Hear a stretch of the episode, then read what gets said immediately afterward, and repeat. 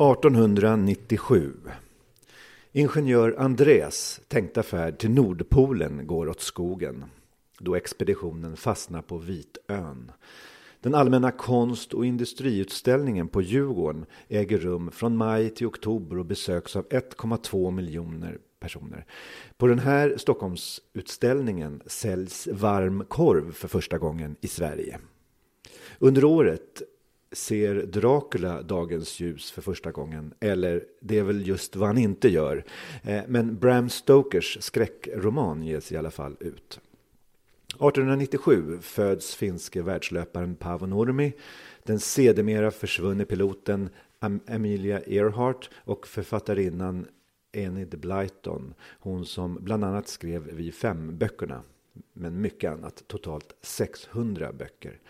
I Hammarby Rodd gjordes den förmodligen största omvälvningen i föreningens åttaåriga historia. Det skedde den 7 mars. Du är korkar som smäller under eldarnas sken. Du är laget som skräller mjölksyrade ben en pulserande åder Du är Götgatan i april Men i läget som råder HIF Historiapodden är alltså framme vid det för Hammarby mycket viktiga året 1897. Året då Hammarby roddförening blev Hammarby idrottsförening. Genom ombildning till en ny förening menar vissa. Genom ett namnbyte menar den majoritet av medlemsföreningar som röstade igenom den textändring i stadgarna som slår fast att Hammarby IF ursprungligen bildades 10 april 1889. Med oss har vi två som jobbat och lobbat hårt för den här förändringen. Anton Meyer som skrev en uppsats och satte upp en hemsida om Axel Robert Sköntal och årtalet 1889. Välkommen tillbaka! Stort tack. Och så Gabriel Gemmel som skrev den motion som Hammarby Fotboll röstade igenom. Att fotbollsföreningen skulle arbeta för att flytta tillbaka bildandedatumet i Alliansföreningen Hammarby IF. Där alla idrotter är medlemmar. Hej på dig! Tackar, hej hej. Eh, och med är som vanligt Magnus Hagström. Ja, tack så mycket. Ja, 1897 ska det här alltså handla om. Hammarbys medlemmar ägnade sig inte bara åt rodd utan även skidåkning, skridsko, löpning, simning och diverse friidrottsgrenar. Vi ska senare prata om vad som hände den 7 mars, så jag kan dra en del andra saker som hände under året. Den nya styrelsen för Hammarby IF beslutade att beställa en höjduppställning, två spjut, en diskus samt två stötkulor. Man bildade dessutom en kommitté som skulle börja fnula på ett alldeles eget båthus. Frågan hade varit uppe på tapeten i flera år men nu körde man igång på allvar. Under året bestämde man även hur tävlingskläderna skulle se ut. Citat. Mössan vit med en femuddig grön stjärna på kullen. Tröjan vit, halvlånga ärmar med märket HIF på bröstet. Byxor vita, längden efter behag. Strumpor svarta, blåa smärtingskor. Eller smörtingskor, det kan, vet jag inte ens vad det är. Ehm, föreningen beslutade att det inte var tillåtet att bära idrottsdräkt om det inte var i samband med idrottsutövande. Om man bröt mot regeln skulle man först få en varning och sedan uteslutas. Alla var dock inte lika lyckliga över Hammarbys utveckling. En antal, ett antal avhoppare bildade två nya föreningar, IF Spurt och IF Sörle, vilka bägge också hade rodd i sin verksamhet. 1897 finns det uppgifter om flera olika tävlingar, såväl i rodd som i friidrott. Några vinnare i hastighetslöpning 150 meter juniorer segrade Gottfrid Gustav Adolf Harj på, eh, på 20 sekunder, alltså på 150 meter. I uthållighetslöpning 1500 meter för juniorer segrade Carl Johan Johansson på 4 minuter och 34 sekunder. Bägge fick bronsmedaljer för sina bedrifter. Silvermedalj blev det däremot för senioren K Larsson som langade iväg spjutet hela 29 meter och 20 centimeter. Samma pris för Leonard Lindmans 22,70 i diskuskastning. Ordförande Carl Sundholms 8,52 i kulstötning. Emil Åströms 4,30 i längdsprång. Dessa oerhört imponerande idrottsprestationer får avsluta 1897. Och med det kör vi igång Hammarby-låt nummer ett.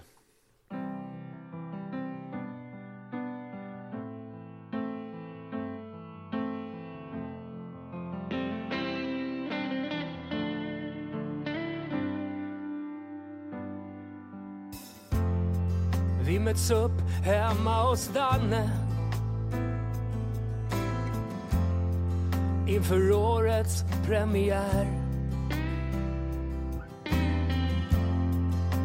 Bjuds det på frukost. Krille och Corell är där. Micke har fixat quizen Frågor om Hammarby Det är Bajens historia hans paraply? Det är Thomas Ny Starka, gröna, vita, sköna Hammarby Och vi älskar våra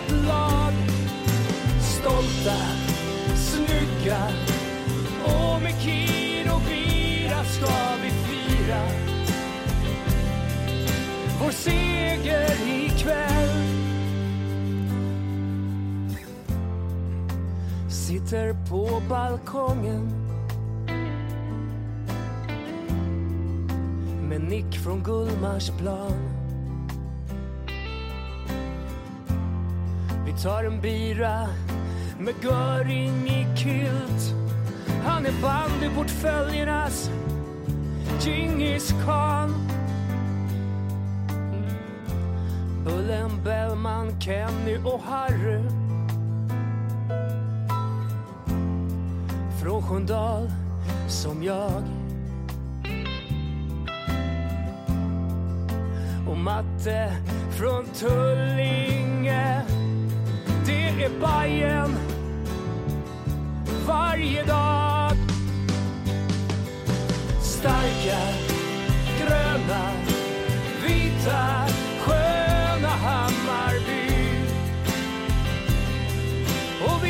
älskar vårat lag. Stolta, snygga och med kir och bira ska vi fira vår seger ikväll.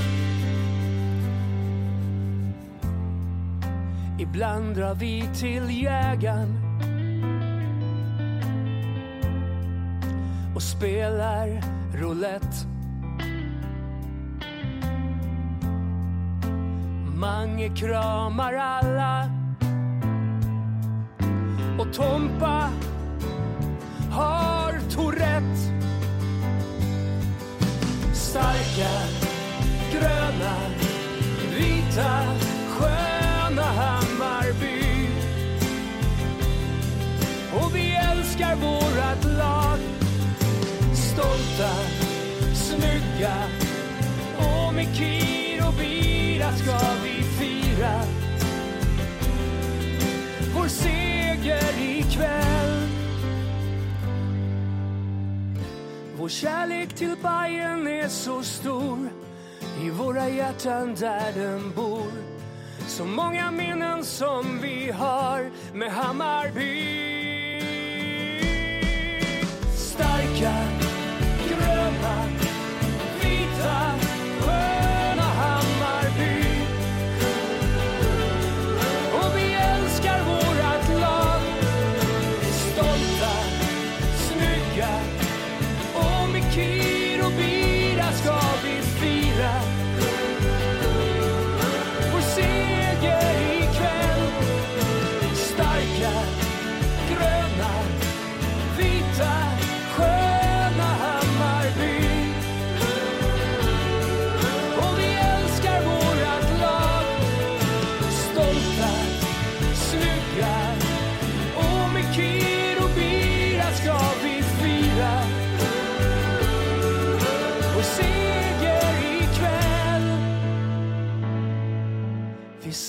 i Gullmarsplan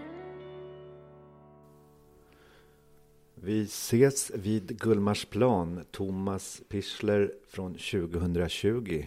Vad säger ni om det här? Ja, jag blir nästan tårögd faktiskt. Är det så? Ja, jag tycker det här är jättefint. Alltså jag, refrängen kanske lite tjatig och lite konventionell som det lätt blir när man ska eh, berätta hur mycket man tycker om Hammarby. Men alltså hela upplägget med de här eh, namngivna personerna som träffas. Alltså jag ser det framför mig, de här eh, förortslägenheten där man värmer upp tillsammans och man har en historik tillsammans. Man har upplevt saker tillsammans. Man är ett kompisgäng. Det kretsar kring Hammarby. Och mm, ja, det, man ramlar in på jägaren så småningom och någon eh, blir lite jobbig med sin Tourette och någon börjar kramas. Ah, det är skitbra. Vad säger ni?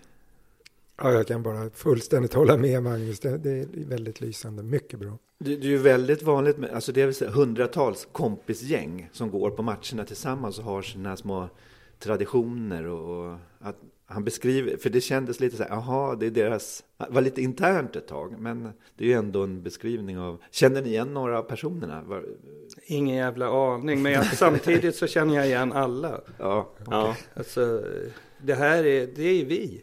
Mm. Alltså det, är- det är inte internt. Ja, det är, som du sa, det kanske är internt, men att det är internt, det gör det också allmängiltigt. mm. Anton? Mm, nej men jag håller med om det. Alltså det väldigt detaljerad redogörelse för kompisgänget. men på något sätt som känns väldigt relaterbart. Så det är väl en, eh, en styrka både i låten och i, kan man kalla det Hammarbysmen kanske. Ja. Om man går tillbaka till 1897 där, blev ni imponerade av de fantastiska resultaten? De, alltså jag tycker det är lite kul, alltså man, så här, diskus, 20, vad var det, 22 meter liksom. Men det var väl så kanske? Ja. Eller hur långt, har ni kastat diskus någon gång?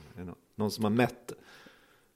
Går det Ja, jämföra? jag har liksom? provat att kasta diskus liksom, utan att ha några som helst förkunskaper, aldrig tränat eller Mm. sådär. Men jag har för mig att jag kom cirka 20 meter. Ja, men då hade du fixat klubbmästerskapet i Hammarby IF då kanske? Mm. Eh, 1897 i alla fall. Okej, eh, Gabriel Gemmel, alla nya gäster här får berätta hur de, blir Hammar, hur de blev Hammarbyare. Ofta om, om de var någon match eller så. Har du eh, några sådana minnen? Hur du blev det? Alltså det, det, den, den stora influensen jag hade när jag var väldigt liten var att min pappa var Hammarbyare. Jag är från Södertälje, han var från Stockholm och han hade blivit Hammarbyare på, det berättade han tidigt, det var på 40-talet med, med Bamsingarna. Det var liksom hockeylaget som fick honom, som, och han bodde ändå inte på Söder då, men han blev eh, i norrort Hammarbyare på grund av hockeylaget. Och sen, sen flyttade han till Södertälje, där växte jag upp. Så då fick jag ju Hammarby-influenser. Men jag ska eh, erkänna att det är först, eh, jag, var, jag gillade Hammarby på avstånd, men det är först säsongen 82 som eh, inte, det var redan mot slutet, slutet av delen av säsongen, det var ju slutspelsmatcher då. Och då hade vi varit på några matcher innan, men då hade vi bil för vi var 18 då. Så var vi fyra stycken som drog på, det var ju hemma och borta, vi drog till bortamatchen i, nere i Älvsborg på Ryavallen. Och sen så åkte vi, sen tog vi tåget ner till Göteborg för första finalmatchen och sen så trodde man ju allt var grejat och klart och skulle fira där hemma. Men det var ju Johnny Bråttom som sabbade allt och så blev det 4-1 till Göteborg istället. Men 82, det var ju då som jag verkligen föll och hängde med eh, på farsans bana så att säga. Bli Hammarbyare. I ett par tidigare avsnitt så har vi haft Jonas Cederqvist här och han berättade att ni var någon slags tvåmanna diaspora i Södertälje när det kom till hockeyn. Jo, det, det är också riktigt. Så att, ho- hockeyn, det, det var ju, eftersom det var ju Södertälje mot, mot Hammarby, men eh, som en följd utav det här 82 eh, så, så blev det liksom, då var ju jag total imponerad av allt det Hammarby. Så då, eh, hade, då tog jag parti för Hammarby överallt då, inklusive hockeyn, vilket inte var kanske faut nere i Södertälje där. Nej. Men så det är helt riktigt. Så Jonas och jag där på gymnasiet, vi var väl två av de få som var Hammarbyare i allt. Däremot ska sägas i fotboll så var det, många hade ju kombinationen Södertälje i hockey och Hammarby i fotboll där på gymnasiet. Va? Så att det, man, var inte, man var udda som, som Hammarbyare överallt, men inte, och inte om det gäller fotboll då, för där var det många som supportade Hammarby. Men Södertälje har alltid varit en stark hockeystad Mm. och då blir det ju en annan grej. Liksom. Det är riktigt, det är riktigt. Ja, ja, så var det. Anton, eh, du har ju varit här tidigare och då pratade lite om, om, om ditt intresse för sköntal och din eh, uppsats som du började med. Men kan du berätta liksom, historien för hur du kom in i den här frågan om 1897? Eh, ja, via dig skulle jag vilja säga. Alltså, nej, men via HIF historia är det såklart som, som eh, är det 2010 som den fick Ja, det- se ja, internets ljus. Ja, jag tror att det är många med mig som fick en helt annan eh, men inblick i Hammarbys historia. Sen har jag, jag kände till att det överhuvudtaget var en fråga innan dess, men inte mer än, än, än så. Men, men det är väl framförallt i samband med med att det eh, blev tillgängligt men också att man insåg väl att det fanns fortfarande saker att eh, det fanns trots allt saker som du inte hade eh, liksom luskat fram eller som fanns där. Så det var väl egentligen det som, som drev igång själva engagemanget.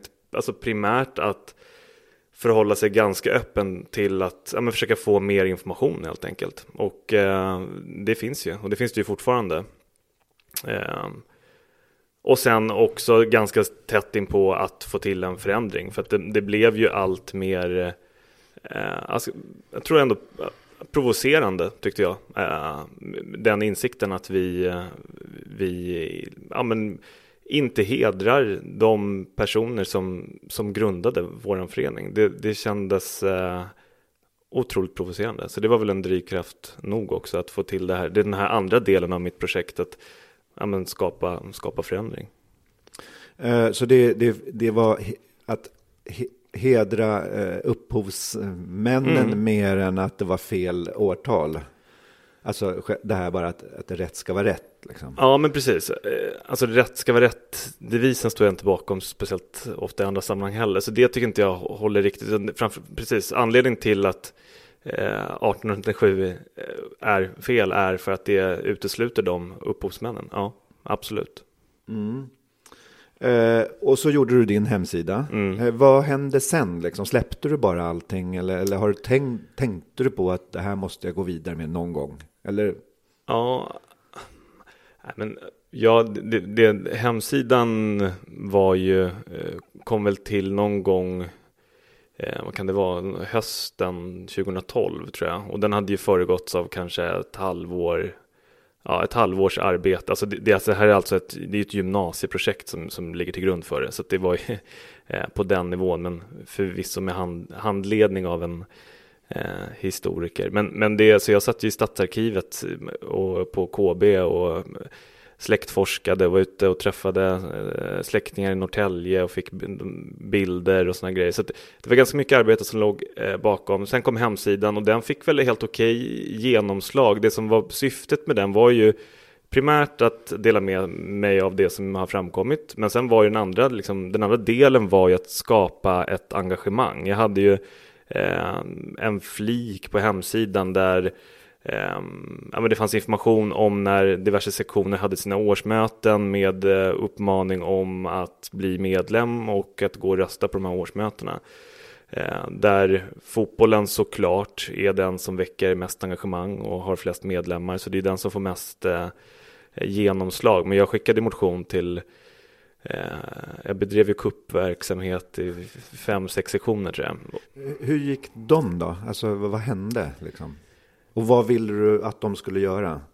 Ja, men om man ska, så här, det, det- 2011, jag vet inte om du Magnus kan rätta, men jag tror att det är 2011 så skickar Manne Berntsson in en motion till fotboll, fotbollen eh, som motionerar om en, eh, en stadgeändring, att ändra eh, stiftande året helt enkelt.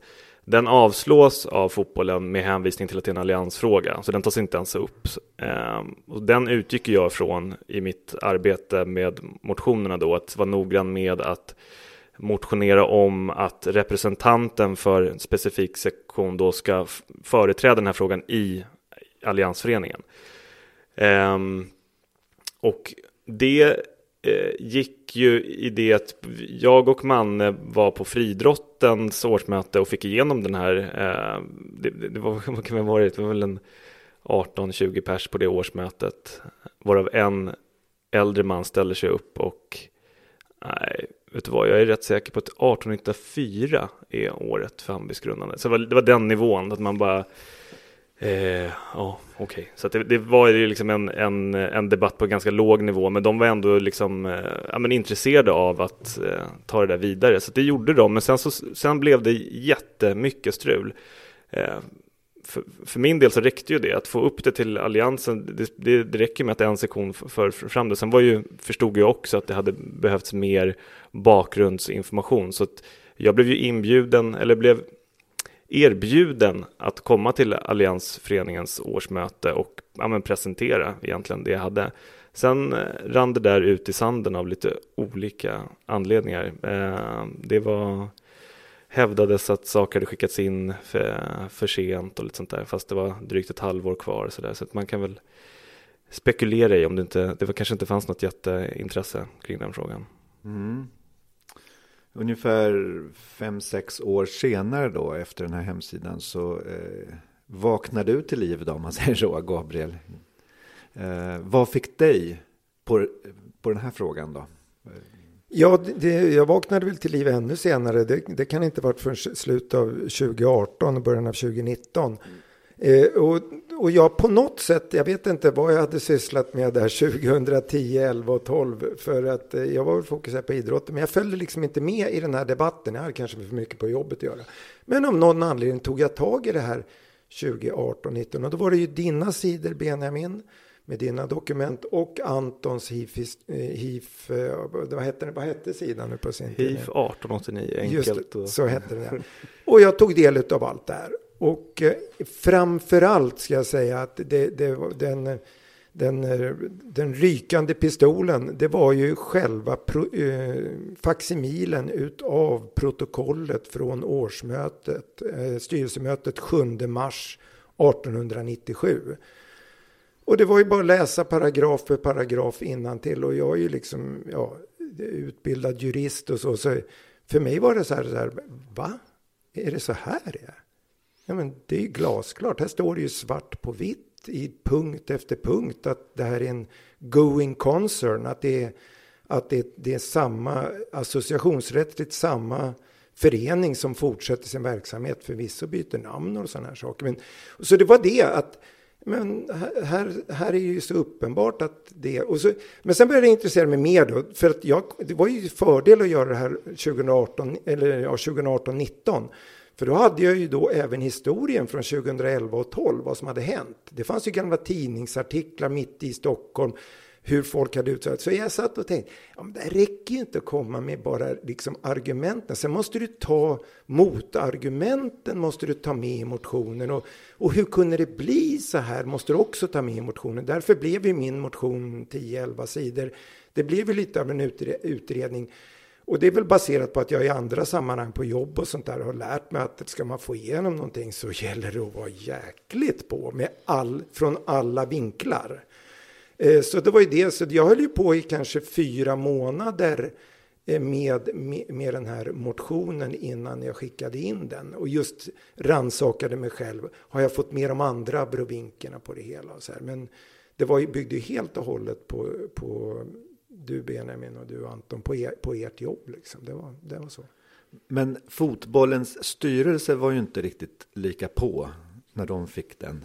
De avslog, eller de avstyrkte väl eh, ditt, din motion innan mötet, alltså att de sa att nej, men det här. Ja, det, det, är riktigt, för det här skickades alltså in eh, eh på hösten 2019 till eh, årsmötet som sen hölls, det där coronaårsmötet i, i mars på Södra Teatern eh, i mars 2020. Och då hade de avstyrkt innan. Eh, det, det, var ju två punkter. Ja, det var ju dels att, att ett vilande, att själva eh, ändra på, på eh, vad heter det, stadgarna i fotbollsföreningen.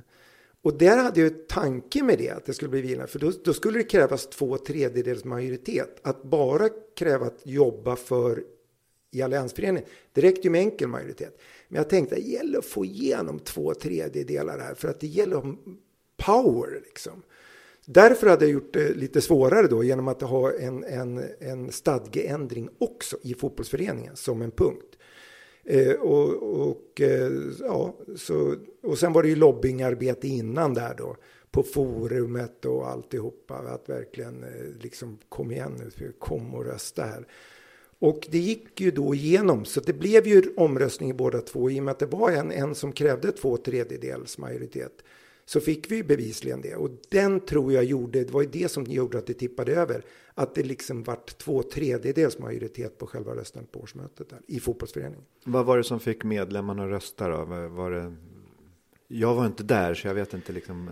Jag tror att det var upparbetat att det fanns liksom, det hade ju funnits den här debatten hela tiden efter er att du, du hade lagt fram det 2010 och Anton kom med sin sida 2012 det, det, om man följde med sådana saker som till exempel på forumet så var det ju en, en hejdundrande majoritet att så här är det ju liksom bara. Sen var ju tatuering, tatueringens argumentet fanns ju där naturligtvis också, men, men fakta talade ju liksom för sig själv. Speciellt när år för år fick flyta framåt. Där liksom. Vi ska gå in lite på mm. man säger, andra motargument, eller man mm. säga, lite senare. Men jag tänkte först fråga mer om eh, vad... Jag vet, var det inte så att, att, att det var fotbollen, att det var, att det var flera som skickade in eh, jo. motioner samtidigt så att de liksom tog ut varandra? Ja, det, det, blev, det blev olyckligt. Om det, var, om det var, jag skickade ju in motion två, två år, alltså 2012, 2013. Att om det är det första eller andra året så var det ju eh, kan det ha varit 11 eller 12 pers som skickade in en eh, Ja, det var samma, det var liksom, de hade bara skickat in det från egna, egna håll som var väldigt slarvigt formulerad. Och som också återigen då motionerade om att Hammarby, Hammarby IF ska ändra stadgade år till fotbollen då. Så att min, min motion plockades bara in i den. Så styrelsen i fotbollen refererade till de, de, de 12 eller om det var de 13 1889 motionerna och de avslås. Så det, det, det, blev inget bra. Sen så när vi var på Francharta och där 2012 eller 2013 på årsmötet där. Då tror jag att det, helt ärligt så var det nog den liksom retoriska kraften som saknades. För den, jag hade inte det i och med att det stod på mig själv där att liksom föra det där i hamn. På, på, vilket Gabriel minst sagt hade eh, sju, sju år senare på Södra Teatern. Men jag upplevde också att det inte fanns ett speciellt stort engagemang helt ärligt under den tiden. Även om det inte var ingen så här jättemotstånd så, men heller inget eh, större engagemang för frågan. Och det, på din tidigare fråga, det var väl det som gjorde att det klingade av lite för mig också. Efter ett tag så började det kännas lite sådär. Det var jag och Manne som satt och fightades på liksom. Men det, det fanns inget sådär jätte, jättestort intresse helt enkelt. På ett annat sätt än jag upplevde. Jag tror att din, eh, som du var inne på, så förlorade din motion väldigt mycket på att mm. det kom ett flöde av mycket sämre eh, formulerade motioner som var ganska slappa i argumentationen. Då var det det här lite med, med ja, vi då blir vi äldre ja, än, ja, än AIK och Djurgården. Alltså, ja, det var en mardröm. ja. ja. Eh, att det skulle vara ett argument mm. för att, för att eh, byta årtal, då, eller förändra årtal. Ja, och sen som sagt också det stora problemet i att återigen då motionera om att fotbollen ska ändra. Det går ju inte. Det är inte fotbollen har inte den möjligheten att ändra Hammarby IFs eh, grundande år såklart. Mm. Så att, men också lite om man ska prata ur ett medlemsdemokratiskt perspektiv så kan jag ändå tycka att det var ganska styrmoderligt hanterat generellt från fotbollsstyrelsen att bara avslå det och att vi försökte ju också lobba och komma in och få liksom prata direkt med styrelsen för att inte på något sätt för att liksom kuppa in men för att skapa lite bättre underlag för den här frågan som framförallt då var väldigt, det fanns ju väldigt eh, liksom ja, men lite information hos gemene Hammarbyare kring den. Så att, och det var ju, fanns det inget intresse för. Eh, och som sagt, när jag skulle få möjlighet att göra det med, eh, i, här då, för Alliansföreningen så Eh, så ja, helt, så man backade helt ärligt. Det var ju det som hände. Mm. Man drog tillbaka det erbjudandet. Men du Gabriel, du, vad jag förstått, du talade för din motion på mötet, var det så alltså? Ja, absolut. Och, och där, det, det, mm, Anton var ju lite inne på det. Alltså jag i, i, mitt jobb och i andra sammanhang, jag är ju van att stå på scenen. Jag brukar prata för 800 personer och liksom presenterar hela tiden. Så att det retoriska var ju så att säga inget problem när man väl hade upparbetat och hittat alla vinklar och argument. Så att då, då höll jag naturligtvis ett tal där på årsmötet. Nu tror jag det, det kanske bidrog lite, men jag tror att det var det var ju, det var nog ändå själva det genomarbetade med era, med era grundinformation som, som bas som, som gjorde att det, det kändes uppriktigt även på det där årsmötet redan då i eh, mars 2020 så fanns det liksom inget äkta motstånd från styrelsen. För det syntes i glimten i ögat på, på flera av dem att vad skönt, nu, nu, kan vi, nu kan vi byta sida också när vi hade stöd från... Det, det fanns inget äkta motstånd från styrelsen heller, utan jag tror att man hade tagit till sig det här och sakta men säkert accepterat att ja, så här är det. Liksom. Det kanske behövdes en välskriven och alltså en genomarbetad motion för att även de som är, ville ha 1897 jag tror, jag vet inte hur många jag sett som faktiskt erkände att själva motionen var liksom helt grön. Liksom. Men sen kan man ha en annan åsikt om den. Men att den var välskriven. Även motståndarna tyckte, höll med om det. Liksom. Och det kanske var förutsättningen för att få den här bollen att rulla åt ett annat håll. Liksom. Och förutsättningen för att motionen skulle kunna bli som den blev var ju att, att, att det som hade hänt 2012 och 2013 om vi får kalla det för det, debaclerna då, gjorde ju att jag hade, hade mycket att luta mig mot. Jag kunde ju läsa på vad som hade gått snett då och ta, det, ta med det i beräkningen i den här motionen 2019-20. Då. Jag tänkte gå tillbaks lite till 1897 och börja om. Eh, innan jag ska köra en låt nummer två då innan vi börjar eh, ifrågasätta lite då, eller liksom ställa dem, ta de här höga och låga argumenten emot. Men först skulle jag vilja liksom prata lite om vad är det som gör att man 1897 eh, och framöver, eh, att det fast, alltså 1897 etsas fast så hårt så att det tar 125 år innan man ens kan snacka om det.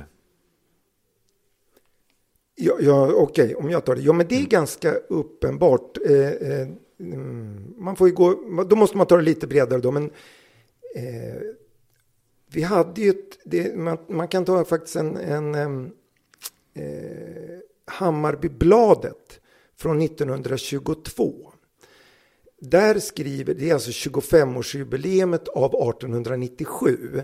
Där ombeds då Axel Robert Schöntal eh, som, som grundade Hammarby 1889. Han ombeds då som 64-åring att skriva en liten eh, essä på en sida eh, om de tidiga åren som det beskrivs. Då. Och de tidiga åren syftar då på åren 1889 till 1897. Och där är det en sak som är ganska intressant där är att han skriver så här att det var ju då roddtävlingarna, han skriver så här att att alla, eh, allt arbete, arrangemang av tävlingarna sköttes utan annan ersättning än kritik av de energiska unga män som senare bildade Hammarby idrottsförening och, av vilka en del ännu ägnar sina krafter häråt. Och sen skriver han så här. Emellertid, då en del år gått ansåg Hammarbypojkarna sig starka nog att taga det hela i sina egna händer. Och jag tror att det är här man ska förstå alltihopa. Va? Här är det, det är Carl Julius Sundholm. Han är då 1896, han är 24-25 år. Han har tre stycken eh, medhjälpare, de är 18-19 år. De har jobbat och slitit Axel Robert Schöntoll som vid den här tiden börjar bli en 38 år, är man ingenjör på 1890-talet, 38 år, man är ju ganska sliten. Så de, de är tuffa, de, är, de, de jobbar. Och så kommer 1896, det som eh, alla känner till, så var ju till exempel första moderna eh, olympiska spelen. Hölls då redan i april 1896 nere i Aten. En svensk deltagare, Henrik Sjöberg, han höll ju på med, med allmän idrott, det vill säga friidrott. Han finansierade sin resa ner dit själv, förutom att han skrev i Nya Dagligt Allehanda. Och det ska man ju komma ihåg att det fanns ju inga sociala medier eller tv eller radio och sånt på den här tiden. Utan folk läste ju säkert tidningarna. Så han hade ju ett antal artiklar inne där om spelen nere i Aten. Och där rodden hade ställts in och allmän idrott var ju huvudförekomsten. Det är klart att det här inspirerade. Och det kan ju då ha lett upp till det som hände på sommaren då 1896, att man skulle bredda. Men ser man det här så, så ska man tänka att de, de här unga personerna, Carl Julius Sundholm och de här tre, de ser väl själva, men vi har ju gjort allt. Det är ju vi som har jobbat och slitit här de sista åren ner med rodden. Och nu vill vi bredda det här. Ja, men vi, vi kan väl få vara grundare. De, vill, alltså, de ville att det skulle bli en ny förening. Det står inget du tal om. Carl Julius Sundholm gjorde ju sig själv till medlem nummer ett i den nya medlemsmatrikeln. Och så kom några andra som medlems nummer två och fem och vad, det nu kan vara. Och det är klart att de hade ju sen, ska vi kalla det för makten, och ville att grundandedatumet skulle vara 1897. Så det är svaret på frågan. Hur kunde det här cementeras så, så mycket? Jo, för ledningen ville att föreningen skulle vara en ny förening, grundad 7 mars 1897. Det tror jag. Min, min teori som kommer efter det är att, att när man väl börjar fira fem år först med någon nål där och sen 25 år som det var där 1917 och ännu mer då eh, 22 var det ju 25 år. Men eh, när, när, ju fler jubileumsbanketter man har, ju, ju, längre, ju längre ner i gropen gräver man ju sig på något sätt också. Att då, då stadfäster man liksom. Det är 1897 och det säger man var tionde år, var femte år. Och till slut så går det inte att ifrågasätta av den anledningen heller. För jag tror att de, alltså när de har dött ut, då skulle man ju kunna ändra på det. Men det, det finns ju fortfarande människor som tycker, ja men vi firar ju 100 år 1897. 1997. Ja, det har du rätt i. Sorry. Eh, och, då, och då går det av sig själv, tänker jag. Jag tror att du har 100% rätt i det. Och så ska man komma ihåg en sak till. Eh, vi hade ju fram till för lite sedan hade vi ju inget internet. Och vi sitter här i Gula Villan nu och här har ju protokollet från 1897, 7 mars, funnits hela tiden. Men ta 1940 eller 1950 eller 60 eller 70. Det var väl ingen som läste det där protokollet och kunde inte hitta protokoll ens. Hur skulle de göra det? De hade ju inte tillgångar till Gula Villan. Det är ju först när du trycker upp det här i faksimil, Benjamin och lägger ut det på nätet så, eller om det var någon annan, men jag gissar att det var du då. Ja, vad, vad skulle du säga Magnus? Ja, men, Nej men låt Gabriel ja. tala klart. Okay. Så... Ja men då, om vi säger ungefär 2009, 10, 11 någonting va.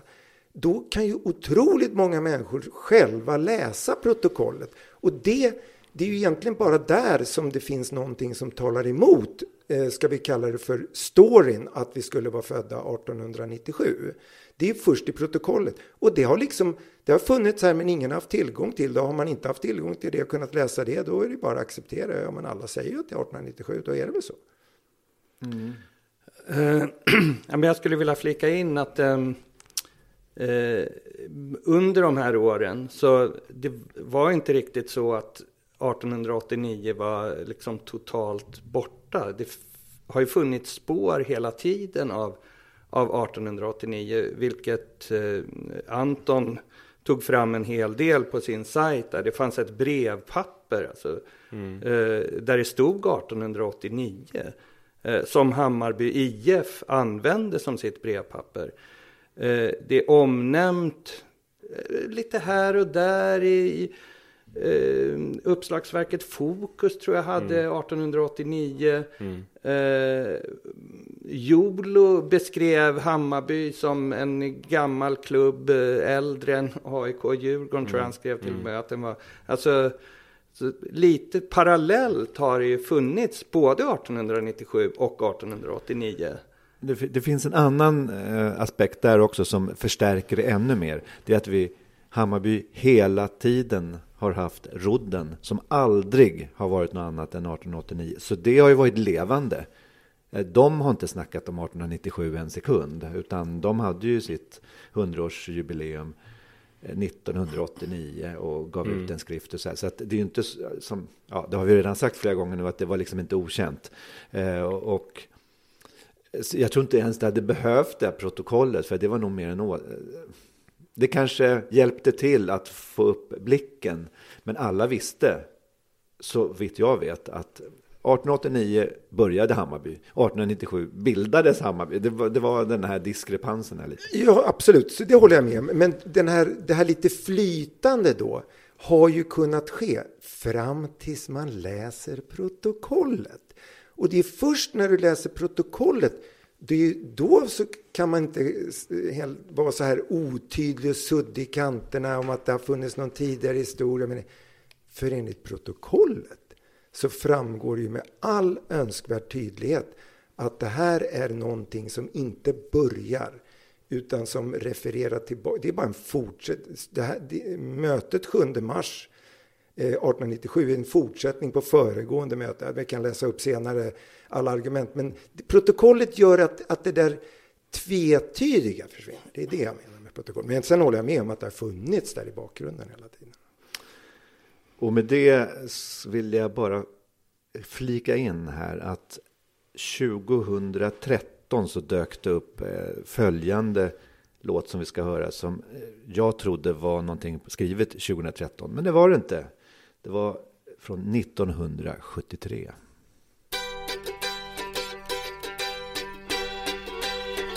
Mm.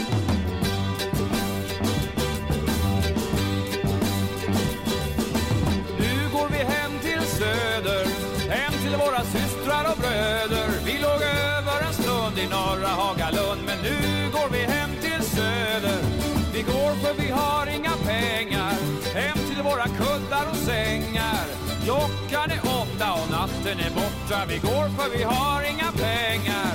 Solen går upp över taken där Västerbro tar slut och värmer människovraken som hamnat smått på lut. Nu går vi hem till söder, hem till våra systrar och bröder. Vi låg över en stund i norra Hagalund, men nu går vi hem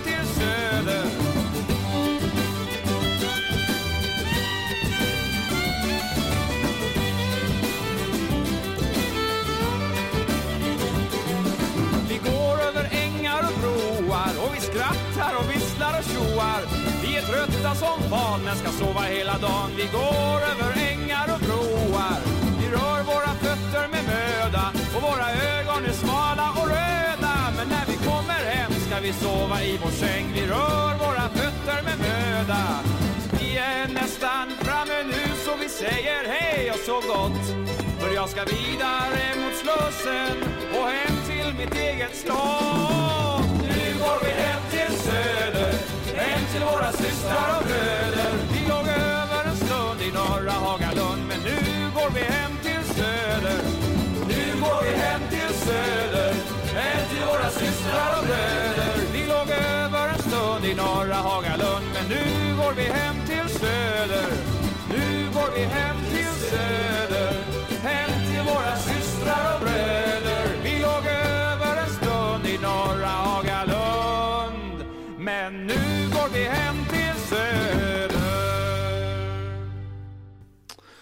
Jan-Erik Janne Svensson, Hem till Söder. Och det var alltså, vad heter de, Baluba Television som fiskade upp den här låten för Kaffebärs 2013. Eh, jag satt mest och funderade på vilka ängar man knatar på Söder. Men det, han har gått hela vägen från Hagalund så det kanske finns någon äng på vägen där. Ja, men, men jag tycker här, det är en bra ja, låt, det tycker jag. Ja, det här är väl också en sån som eh, Det är ingen låt om Hammarby, men det har blivit en låt om Hammarby. Ja, det har du rätt i. Mm. Ja, det tänkte jag faktiskt inte ens på. Um, För när jag hörde den i Kaffebärs så tänkte jag, ja men här har de hittat på en signaturmelodi liksom. Eh, ja, något för att, det ska inte vara något riktigt äkta utan lite sådär Bajen-aktigt liksom. Och sen så visar jag att den är på riktigt. Det Mm. tyckte jag var roligt. Ja, bytet till 1889 eh, skedde ju inte helt utan en viss eh, diskussion. Även om, om slutomröstningen i Hammarby IF blev ganska överväldigande. överväld, ja. De flesta ville ha. 14 medlemsföreningar ville byta den här texten till 1889. Två var emot, en eh, la ner sin röst och nå ett par tre var inte med. Eh, ja, vad kan man då säga emot? Eh, den vanligaste kanske är ju det här. Är det här bara för att Bayern ska bli bäst, äldst i stan? Vad säger man om, en sån? Är det, det är helt taget ur luften eller? Alltså för min del så, är det verkligen genuint helt irrelevant. För mig är det, det, det finns framför allt Eh, ett huvudargument och det är att om vi, och det gör vi, eh, hävdar att Axel Robert Sköntal är Hammarbys grundare så kan vi inte hävda att 1897 är grundade året för att han var inte en aktiv del av föreningen vid den tidpunkten. Eh, det gör också att de här åtta åren som, som lägger hela grunden för, för det, det Hammarby som finns idag räknas bort från vår historia. Sen är det ju även det här, det är otroligt märkligt att ha en sektion som är äldre än sin, sin moder så att säga. Det, det blir också liksom rent eh, praktiskt märkligt, men det tycker jag inte är lika, det, det är framförallt det. Alltså just att uppmärksamma de, de människorna som, som, som grundade och la grunden för det Hammarby som finns idag. Det, det tycker jag i princip räcker, helt ärligt. Mm. Du har inte heller varit inne på att ja, men det är väl trevligt och att vi är äldst då. Djurgården och AIK blir lille syskon, liksom. småsyskon.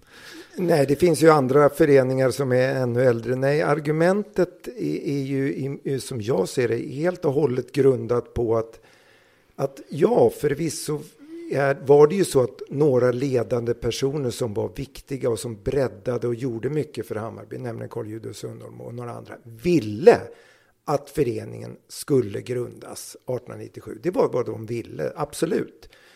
Men det var liksom inte så. De gjorde inte det. det, det för det första så tog de, ju, tog de ju över någonting som redan hade en symbol, en flagga som, som fanns där. De tog över ett namn, Hammarby. De tog över liksom alltihopa. Och framförallt, själva föreningen, det juridiska, det associationsrättsliga, tog, togs över. Det var inget uppbrott så att säga. Och då har det inte, även om man vill att föreningen ska vara grundad 1897, så är den ju inte det. Den är ju grundad 1889. Så att det är mer liksom, ja visst, det var någras åsikt, men tyvärr, det är 1889 är det korrekta och då får vi erkänna det allihopa helt enkelt. Mm, Anton. Bara invända mot benämningen om AIK och Djurgården som syskon. Det, för mig är det, finns inga släktskap med dem. De får kalla sig för tvillingklubbar om de vill. Men för min del så är det där ganska viktigt att inte gradera oss i någon släkthierarki med de klubbarna. Men det jag skulle säga var att det, det som, när vi höll på med vårt eh, arbete så pratade vi rätt mycket om så här, Alltså 1897 är ju också en otroligt viktig, eller liksom 7 mars 1897 är otroligt viktig i Hammarby-historien. Man kan ju liksom spekulera i huruvida vi hade suttit här idag utan, utan den. Antagligen inte skulle jag säga. Det som händer i den där perioden är ju det här ja, men lite generationsskiftet. Vi får in flera och vi får in yngre, vilket i sig nog är väldigt positivt för föreningens liksom fortlevande. Vi, eh, vi har liksom inte till och med båtar för, för att kunna utöva rodden, så vi får in, vi får in nya liksom, idrotter som kommer också av tidens anda. Det, vi, vi blir bredare och det är de som liksom tar tag i det och får till den nödvändiga förändringen att kunna bredda det. Vi pratade en del då om att så här, ska, ska man försöka få, få Hammarby IF att ändå uppmärksamma den 7 mars 1897 som en, som en form av namnsdag då, som en födelsedag 1889 och sen en namnsdag 1897. Kan vi liksom gå i bräschen för även det, att ha två viktiga liksom, årliga firanden och sådär. Um, jag, jag tycker det, det, man, man ska liksom inte, man ska inte förbise vikten av de här personerna och, och måla upp eh, Carl Julius Sundholm som någon form av liksom eh, fiende. Jag tror han har gjort helt vansinnigt mycket positivt för, för Hammarby. Och, och, där håller jag med Anton till, 100 procent. Om, om jag har sagt något som får framstå Carl Julius som fin. Absolut inte. Nej, jag tycker att äh, Axel Robert Schöntal och Carl Julius Sundholm ska ju ställas vid sidan av varandra. Jag tror Ibland har vi, har vi, inte haft någon flagga med de två tillsammans. Det var ett fint tifo när de faktiskt ja. fick fronta tillsammans. Ja, så tycker jag det ska vara. Mm. Och, och, det är framförallt inte själva namnbytet som är det intressanta 1897. Det är, vi, vi, skulle ju kunnat heta Hammarby SK lika gärna. Alltså, det hade ju inte förändrat oss alls. Men det är ju breddandet, det är precis som Anton säger hade vi inte breddat oss själva så hade vi ju aldrig suttit här. Alltså det finns inte en chans. Det är breddandet. Just då 1897 så breddade vi bara till allmän idrott, vilket var friidrott och brottning. Men, men sen snabbt så gjorde, möjliggjorde det för att, att bredda vidare med alla de sektioner vi, vi sen har, har blivit. Så jag håller helt med. Jude, och det skriver ju förresten Axel Robert Schöntal också. All heder åt dessa män, skriver han 1922. Så det, det, det, det, är bara på en liten grej som det finns en, en viss kritik där och det är det att det skulle bildats en ny förening. Mm. Men annars är det bara suveränt. Liksom. Mm. Jag ska säga det också när jag var i, och, i Norrtälje där och hittade de här fantastiska eh, gamla släktbilderna. Då har ju i eh, det kunde inte hon svara på hur den hamnade där, men i, i det eh, albumet så finns det den här bilden på eh, förmännen på Barnängen där Carl Julius är i mitten då som också jobbade på Barnängen, alltså då i Axel Roberts något form av eh, släktarkiv eller något sånt där. Så man vet inte hur, hur, nära relation de hade, liksom vilket samröre som fanns där. Men man, det ska väl också tycka är relevant att de, de här personerna var ju också tätt knutna, det vi pratade om 1889-avsnittet här, relationen till, till Barnängen. Även de här personerna var ju antagligen i majoriteten verksamma som arbetare där, eller ja, förmän, arbetsledare. Mm. Mm. Mm. Uh, ja, men jag vill ju, jag Eh, röstade i, i, alla de här årsmötena jag har varit och röstade då på 1889 motionen. Så jag är ju med er, men jag vill ju ändå invända att det, jag tycker inte att det är lika självklart som, som eh, Gabriel framförallt eh, håller på, eh, att det är det här, att det är en rent juridisk fråga. Alltså en, en idrottsförening är ju liksom inte, det är inte juridik för mig. En idrottsförening är människor och känslor. Alltså det är ett val man gör. Man har möjligheten att göra ett val. Eh, om man tycker att namnbytet till IF är liksom grundandet av Hammarby IF. Då kan man tycka det. Alltså det, jag tycker inte att det är konstigt att, att, eh, att vilja hävda någonting. Alltså Hammarby IF fanns ju inte 1889. Då fanns ju Hammarby roddförening. Alltså man kan se det så. Om man, om man eh, tänker på det sättet. Mm. Mm. Eh, en, en grej som är lite nära över där, det är om, om man även om man ser det, du, Gabriel, du var inne på att det, det är inget snack om rent formellt, att det som du säger. Men 1897 var ju, dels var ju föreningsformalien knappast speciellt utvecklad. Det var ju liksom inte glasklart hur föreningar skulle eh, sköta möten och sånt där. Det, det, var ju en senare grej, det här exakt eh, hur, hur ett möte går till. Och, och när du säger vad de inte gjorde för att eh, bilda en ny förening, utan de fortsatte med den gamla. Men, eh, och då handlar det också om ett gäng 20-åringar som även om det fanns formalia så kanske de inte hade haft riktigt koll på den till 100 procent. Och då är frågan, om nu de tyckte så att de bildade, ska man, ska man inte respektera deras syn? Eller ska man liksom, nej tyvärr, här får ni vika er. Vad tycker du det? det? Det, blir ju att nedgradera Axel Robert Schöntal och de andra. Det, han har ju nog mer eller mindre så att säga, låtit sig förflyttas lite åt sidan och tycker inte att det är hela världen. Men det är ju han. Jag tycker man ska ställa de här de energiska unga männen från 1897 ska ju ställas jämsides med, med Axel Robert Schön, Schöntal från 1889 så att säga och inte så att säga ställas högre eller vad vi ska säga, utan jämbördes. Så allting under hela vår historia, även de tidiga åren 1889 till 1896, ska ju vara liksom jämställda med alla andra år. Eh, så att det, jag tycker att det, det, förutom det rent juridiska så är det, nej, det är inte tillräckligt att de ville att det skulle vara en ny förening 1897. Det var ingen ny förening och de som var tidigare, de var lika mycket värda de också. Uh, människan är ju ganska konservativ och gillar inte förändringar och det har man ju märkt just i diskussionerna kring 1897 och 1889 genom åren. Uh, de, att man, väldigt mycket av argumenten har varit det här, så här har vi alltid gjort, kan man ju säga då, översättning. Och i och med att det har varit så stabilt, den här 1897 så har då människor, och då är vi inne på de här klassiska argumentet, då har ju människor räknat med att nu är det 1897 så nu kan jag måla det på min kropp för resten av mitt liv. Eh, ja, vad ska man säga om det? Är det en, ett argument för att liksom hålla efter, hålla igen lite på sådana här tunga förändringar? Då tänker jag att då har man tatuerat in namnsdagsåret, det är jättefint. Det... Ja, men utan att vara, låta nedvärderande, det, är, ja. det är fortfarande ett jätteviktigt årtal. Alltså Får jag göra en parallell här? Mm. Eh, det var nämligen i England så var det någon person som tatuerade hela ryggen med en klubbmärke för ett fotbollslag. Eh, när han var klar så bytte de logo, logga. Eh, hur ser, ser ni på det då? Skulle man kunna göra så? Eller är det för mycket liksom?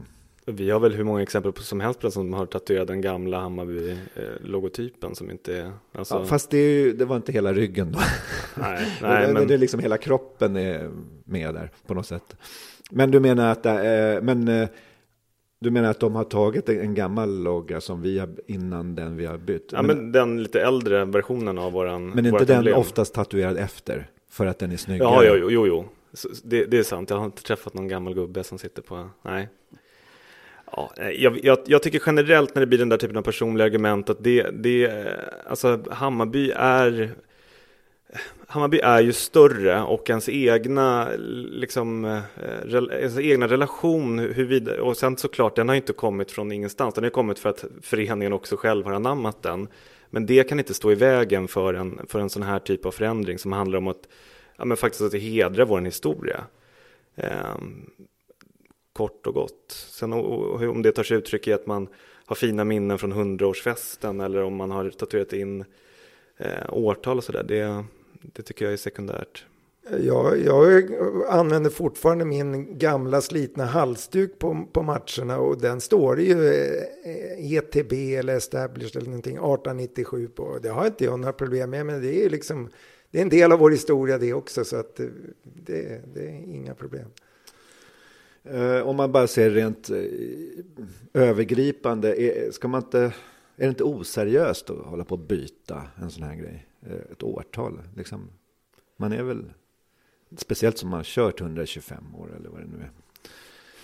Det, det var faktiskt den upplevelse som jag hade under den perioden när jag eh, eh var ute och härjade i diverse eh, Hammarby-sektioner. Att det var nog framförallt det det känns lite pajigt att hålla på och gå in och rota i det här. Alltså det, det var inte så mycket sakfråga utan mer själva eh, ja, men det projektet att, att gå in och ändras. Vem, vem, vem gör så? Vem, vad kan vi liksom, vilka har gjort så tidigare? Det är, det är ovärdigt att hålla på med den typen av verksamhet. Så det, det tror jag är eh, det, det blir återigen samma sak. Jag tycker inte det heller är giltigt för att liksom, eh, inte värdera människorna och åren eh, som en del av vår historia. Men, men det, det upplever jag ganska, åtminstone var en väldigt stark eh, orsak till att det inte hände någonting. Ja, och det, det, där hade jag med i min motion och som jag skrev där då. Dra av plåstret, mm. låt det göra ont och sen går det över. Och det är precis det jag tror det kommer hända. Vi är fortfarande inne lite att plåstret gör lite ont. Vi ryckte ju bara bort det för ett, ett och ett halvt år sedan eller vad det var. Men det här kommer tiden att läka alla sår. Det kommer att gå fem år, det kommer att gå tio år, snart har det gått 20 år. Protokollet från 1897 kommer för evigt nu att finnas kvar. Va? Och skillnaden är att nu hänger historien ihop. Vi har ju gått och tassat kring någonting som, hur är det här nu? Vi, var, vi fanns 1889, Axel Robert Schöntal, men vi grundades 1889. Det här är jättekonstigt. Har många. Sakta men säkert kommer det här att försvinna helt och hållet. Vi grundade 1889 och sen breddades vi till något ännu bättre och finare 1897. Och Carl Julius Sundholm är en superviktig person och Axel Robert Schöntor. Alltså det blir så bra sen. Va? Men det är klart att det gör ont när man drar av plåstret och vi har fortfarande lite ont. Liksom. Vill du säga något Magnus? Nej. För mig så tycker jag att det var, var, var det men, pinsammare eller pajigare att, att inte har gjort den här ändringen, helt ärligt. Att gå runt och hävda 1897 och då återigen då förbise de här åtta åren. För mig var det mycket mer pinsamt. Just den här känslan att inte ta sin förening på allvar helt ärligt. Att, alltså, det som betyder så otroligt mycket för alla oss eh, och de människorna som la grunden för att de inte uppmärksammas var för mig alltså, skymfartat. Det tyckte jag kändes ja, men ovärdigt. Betydligt mer ovärdigt än att i modern tid gå in och, och göra korrigeringen. Jag, jag inte, när, när jag såg mitt namn här en, två, tre gånger i din motion så var det så här, men stopp, hold your horses, liksom, jag har inte gjort något. Eh, jag har vetat om sedan jag var liten att det var 1889. Eh, det har liksom sagts till mig att ja, vi, Hammarby börjar. Och det, det har skavt i mig. Eh, att jag tycker det som Anton du säger så liksom att det känns otroligt fel att liksom veta att någonting 1889 men ändå är det 1897, varför då liksom? När det faktiskt är 1889 och, och man hela tiden ska säga ja men vi är bull... Men egentligen så är vi 1889 och det har jag retat mig på. Men inte till den graden att jag liksom har rivit upp eh, land och hav för det. Så att liksom det jag tyckte väl så här att ja, det får bli vad det blir. Liksom. Och det är klart att jag eh, håller med er i det här och stödjer det. Men, men inte så här jätte, det var inte en tagg på det sättet. Var, eh, den käpphästen var inte så stor för mig. Eh, men vad tänkte jag säga? Jo, ett, ett, ett argument som jag har fått här. Och det är liksom, är det rimligt att liksom bakdatera då ett beslut som, som, som har 125 års hävd. Liksom, även om det formellt då, det, det har vi kommit fram till kanske 1889, men det är ändå någonting som människor har levt med så att säga i 125 år. Att, ja, 18, och, och, och liksom rotat in sig med. Ska man, är, det, är det rätt att så lättvindigt bara säga nej men vi skiter i det här och nu tar vi det andra. Ni kanske redan har svarat på det. Ja, men, men det där tycker jag är lite intressant. För eh, jag tycker det finns en, en eh, poäng i det argumentet faktiskt. Att det är någonting väldigt etablerat. Eh, och blir det allt för komplicerat att ändra på det? Eh, det är liksom inte jätteviktigt när en idrottsförening bildades. Det kanske är alltså personligen viktigt för några av oss, men det är inte liksom viktigt jag menar, mitt liv ändras inte. Eh, och eh, eh, jag kan förstå det, att, att man tänker eh, så. Och, och liksom är det allt för opraktiskt att göra en ändring? Vi har väl kommit fram till att Jesus inte föddes år noll. Utan det var något annat. Det var väl något år innan eller efter. Eller, alltså, ska vi då nu när vi, om, om vi kommer fram till att vi vet att Jesus föddes år minus två, eh, ska vi då ändra liksom hela vår tideräkning? Det kommer vi inte att göra därför att det är alltför opraktiskt. Så liksom, det argumentet, det finns någonting i det. Men sen så är det ju inte, i det här fallet, det är ju inte superopraktiskt att ändra 1897 till 1889, så man kan mycket väl göra det. Men alltså, den tanken tycker jag ändå är, eh, ja, finns någon bäring. Även om det är allt för oss så drabbar det inte 8 miljarder människor. Eh, som det andra skulle ha gjort. Mm. Eller drabbat, mm. men det skulle påverka liksom, på ett ganska struligt sätt. Eh, men mm. ja, ja, då får ni ju svara på det. Nej, men jag, jag vet att det vi har väl framförts till exempel i ett eh, parallelluniversum att någon skulle hitta något eh, styrelsebeslut på att Hammarby ska byta färger till rödgult eller någonting. Om det skulle dyka upp idag, skulle vi då på grund av att det är, eh, står i ett styrelseprotokoll, skulle vi då anamma det? Eh, Och då tänker jag, alltså det som blir lite jag köper det du säger Magnus, jag kan i viss mån också hålla med om det. Sen så, eh, ja men det är lite så här, runt, jag tycker ändå att det har att göra med, det var därför jag också ägnade en hel del tid åt det här med att hitta liksom 1889 som liksom referens i, i, i historien. Det som är liksom att det har faktiskt refererats till och om man går in och kollar liksom kring åren därefter, alltså det tror att det är 1904 till exempel, så har man en eh, förslag om att eh, ge pris till medlemmar medlemmar mer än tio år.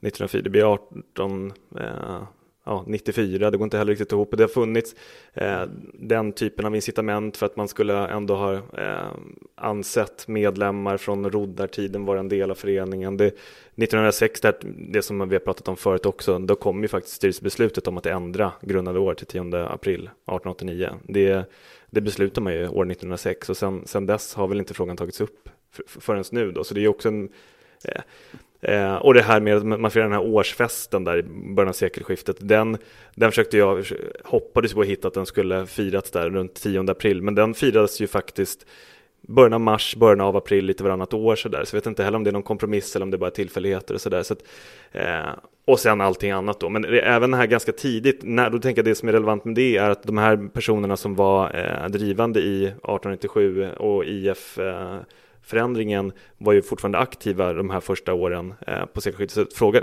hur eh, frågan har ju förekommit sen, sen den liksom beslutades i princip, verkar det som. Och det tycker jag blir ett argument för att det finns en helt annan relevans än om man skulle på något sätt liksom rota upp att vi ska byta färg eller något sånt där. Det, eh, och nu är inte det ens ett, eh, ja, en del av verkligheten. Men...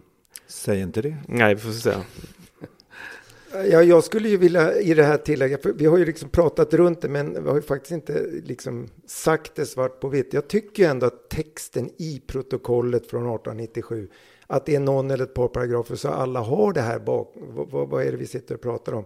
Att man har det. Det står ju till exempel i paragraf 2 i det där protokollet att revisionsberättelsens föredragande från den 1 juli 1896 till den 1 mars 1897 godkändes och full ansvarsfrihet beviljades för styrelsen. Okay? Och sen står det ju i paragraf 3. Årsberättelsen för det gångna året upplästes och godkändes. Och så står det i paragraf 5.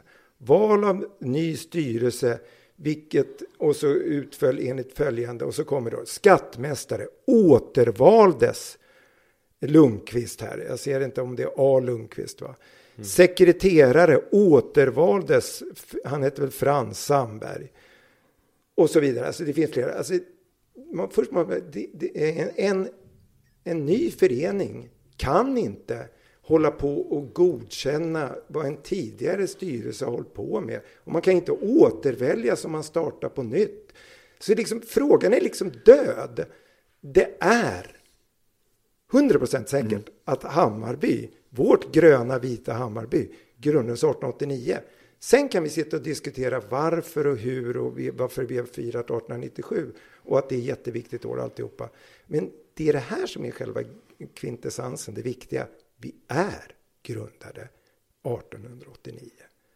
Och, och det är liksom det, det, är det Bemma, hittade inte du någon liten ja. tidningsnotis att eh, Hammarby Rodd firade femårsjubileum 1893 ja. 1893. Mm. Jo men det är ju för att eh, det, jag tänkte komma till det att vi kanske ska eh, fixa Dra igång datum. igen. Ja, ja. Nu, bara, nu har vi gått igenom det här.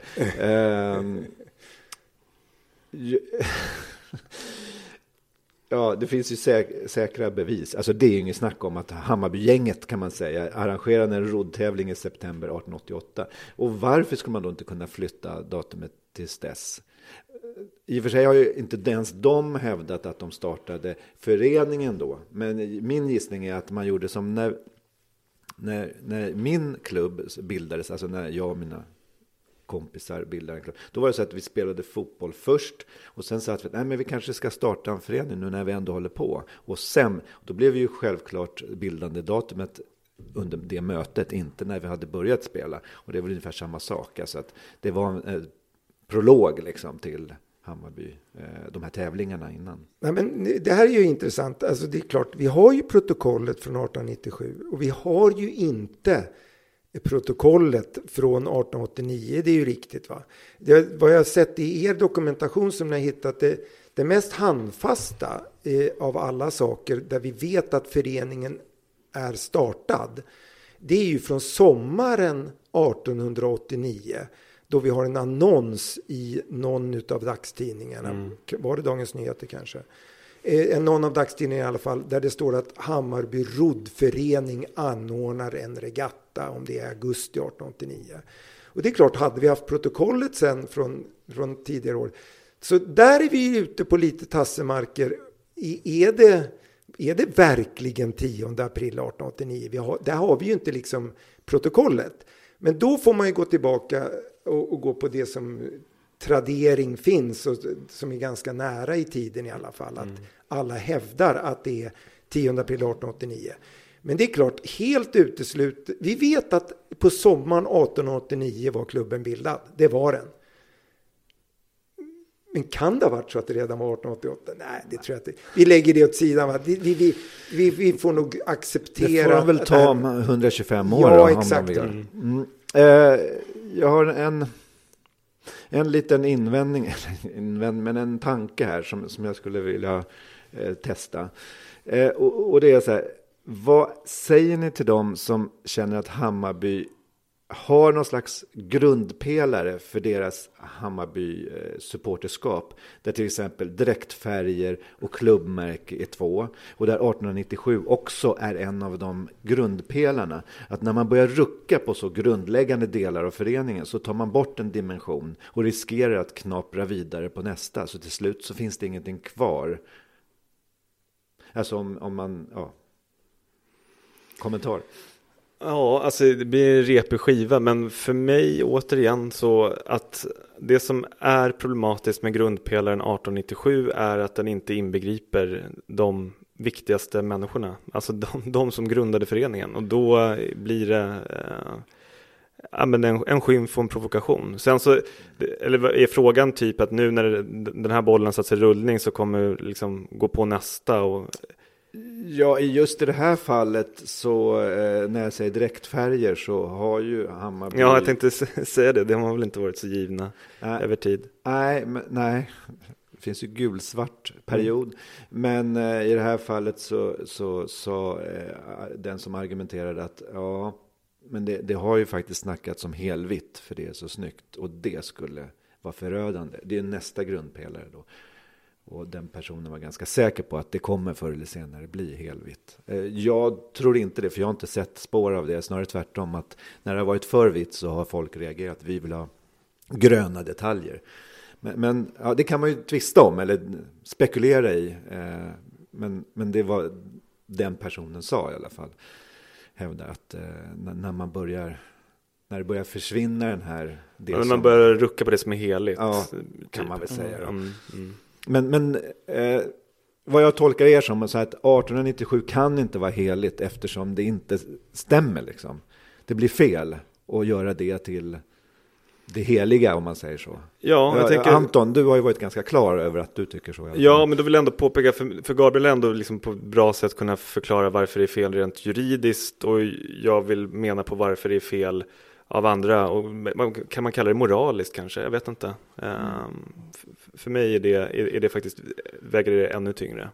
Ett argument som jag hoppade till när det dök upp för tio år sedan, det var när de, sa att ja, det här är ju rena historierevisionismen. Och, och det är väl snarare, ja, det beror väl på vad revisionism betyder om man ändrar historia. Ja, men vetenskap handlar ju om att ändra när det kommer nya rön. Liksom. Men man har ju ingenting är ju för evigt i kunskapens värld. Liksom. Men det var jag, tyckte jag.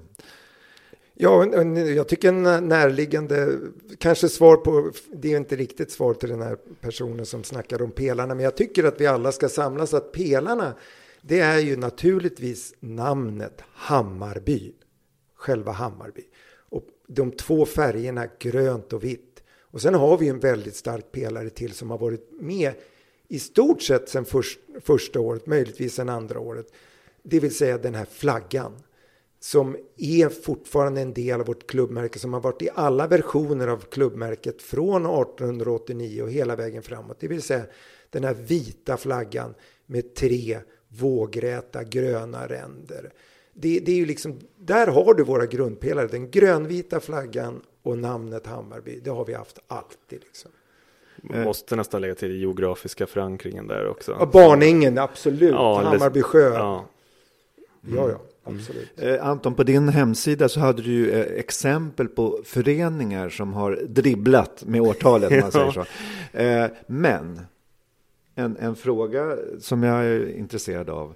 Finns det en klubb som faktiskt har ändrat existerande årtal till ett annat som då Hammar? För det är ju en annan sak än att bara, ja, vi säger väl 1910 då, liksom. Förlåt, frågan var om det Om finns en annan. En, en förening som faktiskt har ändrat sitt, sitt, inte bara liksom bestämt sig för, ja nu kör vi 1910, utan som har gjort som Hammarby nu, ja, det var 1920 hela tiden, men nu säger vi att det är 1912. Har det hänt? Ja, alltså, av, av det ska jag säga, det finns det säkert eh, exempel på. Jag har inte kunnat hitta något sånt. Det, det, det vanligaste förfarandet har ju varit eh, x antal namnbyten och vissa som är väldigt långt ifrån originalnamnet men att man har hållit kvar vid det ursprungliga. Sen finns det ju i Sverige har vi ju bland Kalmar är väl den, Kalmar FF alltså är väl den föreningen som har eh, den mest snurriga eh, lösningen. De har ju haft unge, ja, men ganska likt som här, fotbollen då när Klara SK, Johanneshovs när de liksom går upp i föreningen. Där har man ju valt att Eh, och nu eh, ska vi, jag kan inte gå in i detalj för det kanske är någon kalmarit som lyssnar. Men, men, eh, men de har ju alltså valt att använda en av de föreningarna, jag tror att det är typ Göta IF eller någonting. De har valt att använda deras då stiftande år som sitt egna. Vilket är då alltså Göta då är en av tre eller fyra föreningar som har gått upp i Kalmar FF. Och så har man lite på måfå valt det. Jag pratade ju med då en av eh, en Kalmar FF-historiker som själv inte begrep helt ärligt hur, hur det, eh, det, det beslutet kom till. Eh, men det, och det är liksom i svensk kontext. Sen finns det ju typ Gävle, eh, någon förening till som har behållit sitt ursprungliga stiftande år trots namnbyten och sånt där. Men inga exempel, och det vet jag inte, det, borde man, det kanske man hade fått nys om om det har funnits någon någorlunda etablerad förening som i modern tid har gjort som Hammarby har gjort. Mm. Vilket vi ju pratade om, det väl en, har väl varit ett av argumentet att inte göra det. Jag undrar om inte Manchester United har någon, någon sån eh, lösning. Eh, kollar du på deras ja, Wikip engelska Wikipedia-sidan sidan om Manchester United så, så står det ju två årtal där. Eh, nu kommer jag inte ihåg de exakta årtalen men typ eh, 1902 as Manchester United, 1858 as Newton Heath. Så där, och där tror jag att, eh, nu pratar jag om saker jag inte är riktigt säker på här, men jag tror att det har varit så att liksom Manchester United-årtalet har varit det etablerade, men att man liksom har forskat fram att eh, ja, Newton Heath var det ursprungliga, att man liksom gått åt det hållet, att man har velat eh, använda det då. Så, så jag, jag tror att det kan finnas den typen av exempel i alla fall. Nu när du säger så vet jag att vi, just där, framförallt då engelska fotbollsklubbar så finns det några sådana exempel på eh, ja, men föreningar som startas under sin då, sitt fabriksnamn eller sin eh, ja, geografiska eh, plats och sen så läggs man lite på paus, man upphör att existera under ett x antal år och då vet jag att det funnits många exempel på där nystartade klubbar då inte använder det årtalet för att den föreningen har helt enkelt inte funnits på flera år men har liksom väldigt tydliga band, kanske ursprung från samma fabrik eller samma område men att man då har valt att utgå från den, eh, den nya föreningen då. Vilket inte är helt jämförbart med, med Hammarbys exempel. Och det är lite intressant med Hammarby jämfört med till exempel Kalmar och eventuellt Manchester United som på namnet låter i alla fall som att förutom Newton Heath att det kanske varit någon annan klubb. Man har unitat det där. Här har det ju inte varit frågan om sammanslagning. Nej. Utan här är det ju frågan om en och samma klubb Sen både före och efter 7 mars 1897 Mm. fortsätter med samma flagga och samma förled i namnet, huvudnamnet så att säga. Ja, det är det jag ska säga, det vanliga är ju, det, det, Hammarbys exempel är ju inte unikt på något sätt att liksom ha ett ursprung från någonting annat. Det vanliga är ju att använda det ursprungs, ursprunget då som, som stiftande år. Så det är Hammarby som har avvikt i det vi gjorde tidigare. Det hade kanske varit bättre att behållt namnet. För man kan heta roddförening även om man spa- sparkar Ja, boll. Liksom. Ja. Gimonäs cykelklubb som vi mötte i fotboll i division 1 norra. Var inte Bodens bandy någonting? va? Bandysällskap. Ja. Och Färjestad är väl en band? Det är en bandyklubb. Ja. Ja. Rögle är en bandyklubb. Ja, just det. Ja. Då hade ju problemet aldrig uppstått överhuvudtaget. Ehm, jag, jag brukar köra två låtar då, Hammarby-låtar varje avsnitt. Men den här gången, jag fick liksom propåer. Och det är ju alltså, det är en jullåt som ska ut. Ehm, och jag gör ett undantag för en figur på sociala medier som kallar sig för Bajenräven. Han har tjatat och tjatat om att jag ska kuppa in låtar som Sweets Fox on the Run och Jag fångade en räv idag. Det här är helt lögn, men jag ville hitta på något kul om rävar. Eh, men jag vägrade. Det här det är ju inte Bajenlåtar. men så spände han sina glittrande rävögon i mig och bad om den här.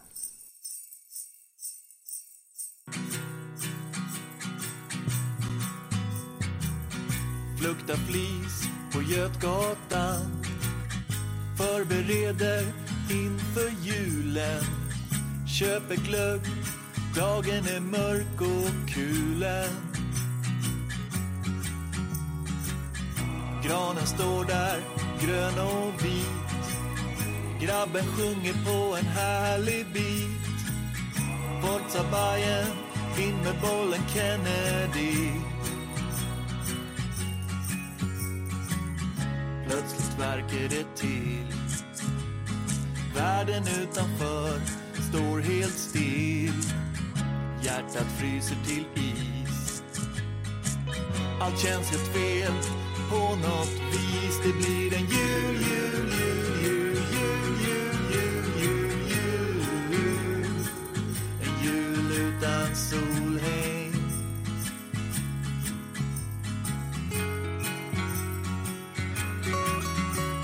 Ska nu, nu, nu, nu, nu, nu, nu, nu, nu komma med solen till mig?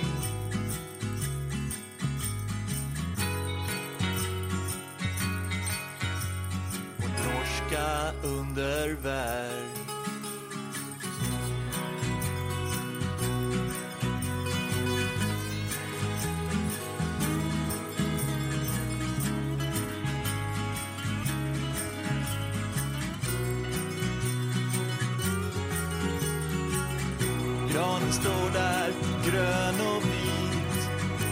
Grabben sjunger på en härlig bit Forza Bajen, in med bollen Kennedy. Plötsligt verkar det till Världen utanför står helt still. Hjärtat fryser till is. Allt känns helt fel. På något vis. Det blir en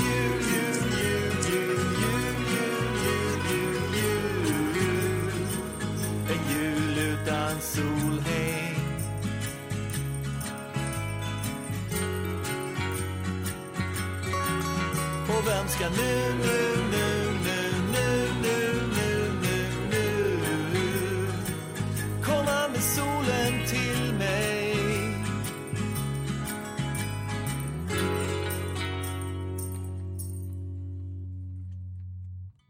Det här var Snucke, Jul utan Solheim från 2019. Ja, vad tyckte ni? Julsång? Jag tyckte det var ganska fint. Den här ligger inte på Spotify, så den här eh, fanns på ett annat ställe som jag fick en länk till. Så den den här var inte i listan, så jag tyckte jag kunde köra den här. Eh, har ni några åsikter om, om det här? Gillar ni julsånger överhuvudtaget? Eller är det bara jobbigt? Jag gillar Solheim och alldeles fantastiskt. Alltså, man saknar ju Mats Solheim. Han har ju, han, trots att han är norrman så har han ju seglat upp till liksom en av våra ikoner. Och han, han går ju fortfarande omkring i Bajenkläder och sånt där. Så är han ju underbar. Mm. Jag tänkte bara avsluta med en sista fråga angående det här bytet till 1889. Hur känner ni det nu ett och ett halvt år efter? Är det liksom, då var det här klart liksom? Är, är, är det någon tillfredsställelse? Vad är det? Jag personligen, jag känner så här bara att nu har det bara börjat. Nu, måste, nu ska det, plås, det, fort, det känns fortfarande som att det verkar. Det är fortfarande... Men gör det det dig också? Nej, nej, nej, inte alls. Men tror du det är hos andra? Som... Ja, det finns ja, ju en del, jag tror absolut. att det verkar lite och så där. Alla, jag tror alla tassar. Så jag ser fram emot så där, ska vi, ja, kanske, kanske man får lugna sig till 2029. Det är kanske då vi verkligen liksom internaliserar det här och tar det till oss. Och, och att vi, vi liksom börjar stå upp för att vi är från 1889 liksom, och verkligen gör det. Men det, det, det, är många år till tror jag det kommer dröja innan vi gör det. Vi får ta det lite lugnt och lite pö om pö här nu först. Att acceptera att så här är det. Liksom. Anton? Mm. Um, ja, men det, och det tänker jag också blir ett, som ett litet medskick. Alltså det, det vet alla som lyssnar, men det finns ingen anledning att ha någon ängslighet inför våra antagonister. Och det tycker jag drivs, det är det som driver den här, det, här, det som skaver rätt mycket. Så att, släpp det. Eh, men ja, jag tyckte det, det kändes faktiskt, jag kände mig just på årsmötet på Södra Teatern tyckte jag var en, liksom, det var en ganska stor stund faktiskt. Eh, där och då liksom, och, och, även om det inte var det var inte klart klart, men det, det kändes som att det, det, kunde bara gå åt ett håll eh, efter det. Och det, det, tyckte jag var en, jag, kan, jag, vet inte om jag ska beskriva känslan som en, eh, eh ja, lättnad är nog bättre, snarare än typ så här upprättelse eller sånt utan ja, men en, eh, lite lättnad. Jag har som sagt varit, upplevt det som en, en skymf och något som har varit ovärdigt Hammarby. Och det kändes som en lättnad att bli av med den Eh, Eh, då på, på pandemimötet på Södra Teatern med, på, med tillförsikt då, men, men ändå känna att det var verkligen på gång. Så att ja, det kändes som en lättnad, det får jag säga. Och jag har ju varit på de här årsmötena eh, för Alliansföreningen sedan dess och jag kan ju intyga att Hammarby Fotboll tog sitt uppdrag på allvar. Alltså verkligen. Eh, och, och det var ingen det var in, det var inget snack om att de drev frågan. Sen var det inte så där att de gjorde det så här för att det måste vara 1889, utan de tog sina medlemmars mm. omröstning på allvar. Eh, och det kan jag intyga eh, som, för, eh, som suttit på vid sidan om och lyssnat. Mm.